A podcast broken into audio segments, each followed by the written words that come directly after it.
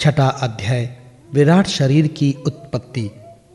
श्री मैत्रेय ऋषि ने कहा, सर्वशक्तिमान, भगवान ने जब देखा कि आपस में संगठित न होने के कारण ये मेरी महातत्व आदि शक्तियाँ विश्व रचना के कार्य में असमर्थ हो रही हैं, तब वे काल शक्ति को स्वीकार करके एक साथ ही महातत्व, अहंकार, पंचभूत पंचतन मात्रा और मान सहित ग्यारह इंद्रियाँ इन तेईस तत्वों के समुदाय में प्रविष्ट हो गए। उनमें प्रविष्ट होकर उन्होंने जीवों के सोए हुए अदृष्ट को जागृत किया और परस्पर विलग हुए। उस तत्व समूह को अपनी क्रिया शक्ति के द्वारा आपस में मिला दिया। इस प्रकार जब भगवान ने अदृष्ट को कार्योन्मुख किया, तब उस तेईस तत्वों के समूह ने भगवान की प्रेरणा से अपने अंशों द्वारा अधिपुरुष विराट को उत्पन्न किया। अर्थात, जब भगवान ने अंश रूप से अपने उस शरीर में प्रवेश किया, तब वो विश्व रचना करने वाला महातत्ववादी का समुदाय एक दूसरे से मिलकर परिणाम को प्राप्त हुआ। ये तत्वों का परिणाम ही विराट पुरुष है, जिसमें चराचर जगत विद्यमान है। जल के भीतर जो अंड रूप आश्रय स्थान था, उसमें वो हिरणमय विराट पुरुष संपूर्ण जीवों को साथ लेकर एक हज़ार दिव्य वर्षों तक रहा। वो विश्व रचना करने वाला तत्वों का गर्भ था, तथा ज्ञान, क्रिया और आत्मशक्ति से संपन्न था।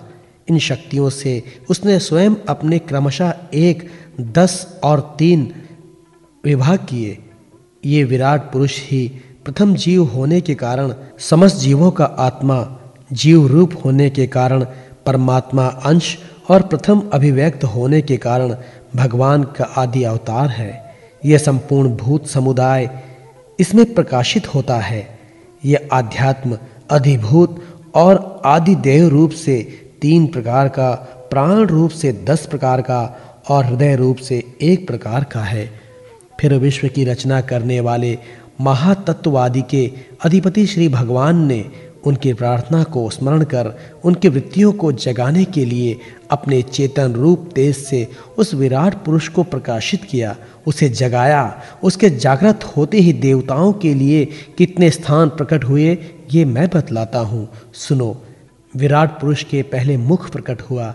उसमें लोकपाल अग्नि अपने अंश वागी निद्रिया के समेत प्रविष्ट हो गया, जिससे ये जीव बोलता है। फिर विराट पुरुष के तालु उत्पन्न हुए। उसमें लोकपाल वरुण अपने अंश रसनेन्द्रिया के सहित स्थित हुआ, जिससे जीव रस ग्रहण करता है। इसके पश्चात उस विराट पुरुष के नथुने प्रकट हुए। उनमें दोनों अश्वनी कुमार अपने अंश घृणोनिंद्रिया के सहित प्रविष्ट हुए, जिससे जीव गंध ग्रहण करता है। इसी प्रकार जब उस विराट देह में आँखें प्रकट हुई, तब उनमें अपने अंश नित्रेंद्रिया के सहित लोकपति सूर्य ने प्रवेश किया जिसे नित्रेंद्रिया से पुरुष को विविध रूपों का ज्ञान होता है। फिर उस विराट विग्रह में त्वचा उत्पन्न हुई। उसमें अपने अंश त्यागिंद्रिया के सहित वायु स्थित हुआ, जिस त्यागिंद्रिया से जीव स्पर्श का अनुभव करता है। जब उसके कर्ण छिद्र प्रकट हुए, तब उनमें अपने अंश सर्वेंद्रिया के सहित दिशाओं ने प्रवेश किया। जिस सर्वेंद्रिया से जीवों को शब्द का ज्ञान होता है, फिर विराट शरीर में चर्म उत्पन्न हुआ। उसमें अपने अंश रोमों के सहित औषधियाँ उत्पन्न हुई, जिन रोमों से जीव खुजली आदि को अनुभव करता है। अब उसके लिंग उत्पन्न हुए। अपने इस आश्रय में प्रजापति ने अपने अंश वीर्य के सहित प्रवेश किया, जिससे जीव आनंद का अनुभव करता है। फिर विराट पुरुष के गुदा प्रकट हुआ। इसमें लोकपाल मित्र ने अपने अंश पायु इंद्रिया के सहित प्रवेश किया। इससे जीव मल त्याग करता है। इसके पश्चात उसके हाथ प्रकट हुए। उनमें अपनी ग्रहण त्याग रूपा शक्ति के सहित देवराज इंद्र ने प्रवेश किया। इस शक्ति से जीव अपनी जीविका प्राप्त करता है। जब उसके चरण उत्पन्न हुए तब उनमें अपनी शक्ति, गति के सहित लोकेश्वर विष्णु ने प्रवेश किया। इस गति शक्ति द्वारा जीव अपने गांतव्य स्थान पहुँचता है। फिर उसके बुद्धि उत्पन्न हुए। अपने इस स्थान में अपने अंश बुद्धि शक्ति के साथ वाकपति ब्रह्मा ने प्रवेश किया। इस बुद्धि शक्ति से जीव ज्ञात विषयों को जान सकता है। फिर इसमें हृदय प्रकट हुआ। उसमें अपने अंश मन के सहित चंद्रमा स्थित हुए। इस मन शक्ति के द्वारा जीव संकल्प, विकल्प आदि रूप विकारों को प्राप्त होता है। तत्पश्चात विराट पुरुष में अहंकार उत्पन्न हुआ। इस अपने आश्रय में क्रिया शक्ति सहित अभिमान, रुद्र ने प्रवेश किया। इससे जीव अपने कर्तव्य को स्वीकार करता है। अब इसमें चित्त प्रकट हुआ। इसमें चित्त शक्ति के साथ महत्व ब्रह्मा स्थित हुआ।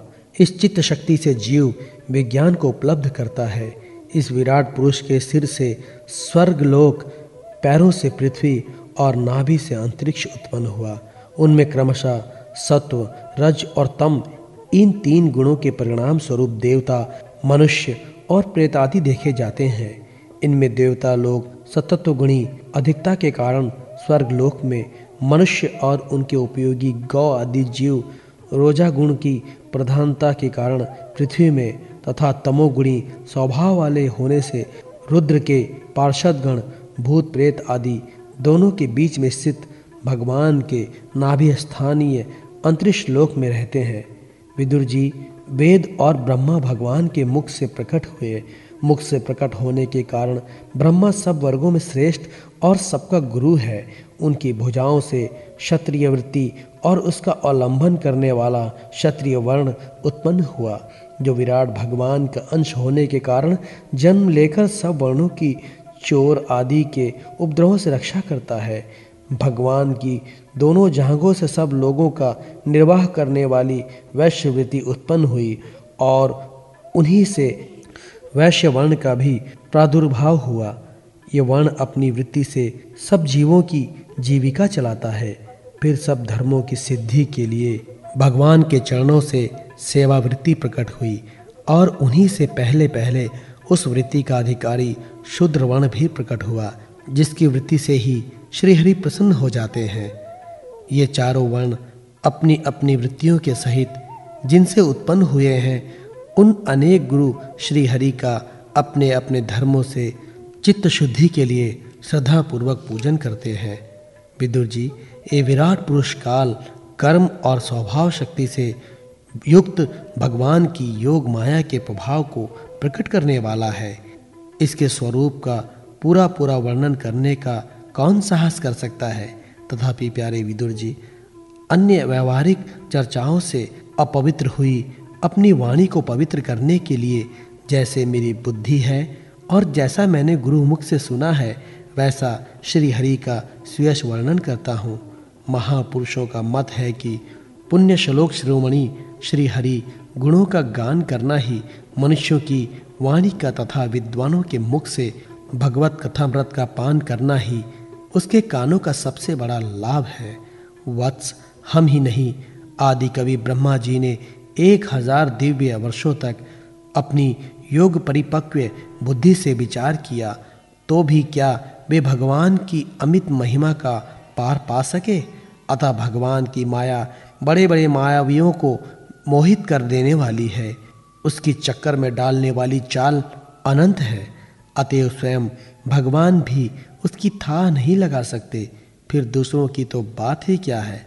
जहाँ तक पहुंचकर मन के सहित वाणी भी लौट आती है, तथा जिसका पार पाने में अहंकार ने अभिमानी रुद्र तथा अन्य इंद्राधिष्ठता देवता भी समर्थ नहीं है।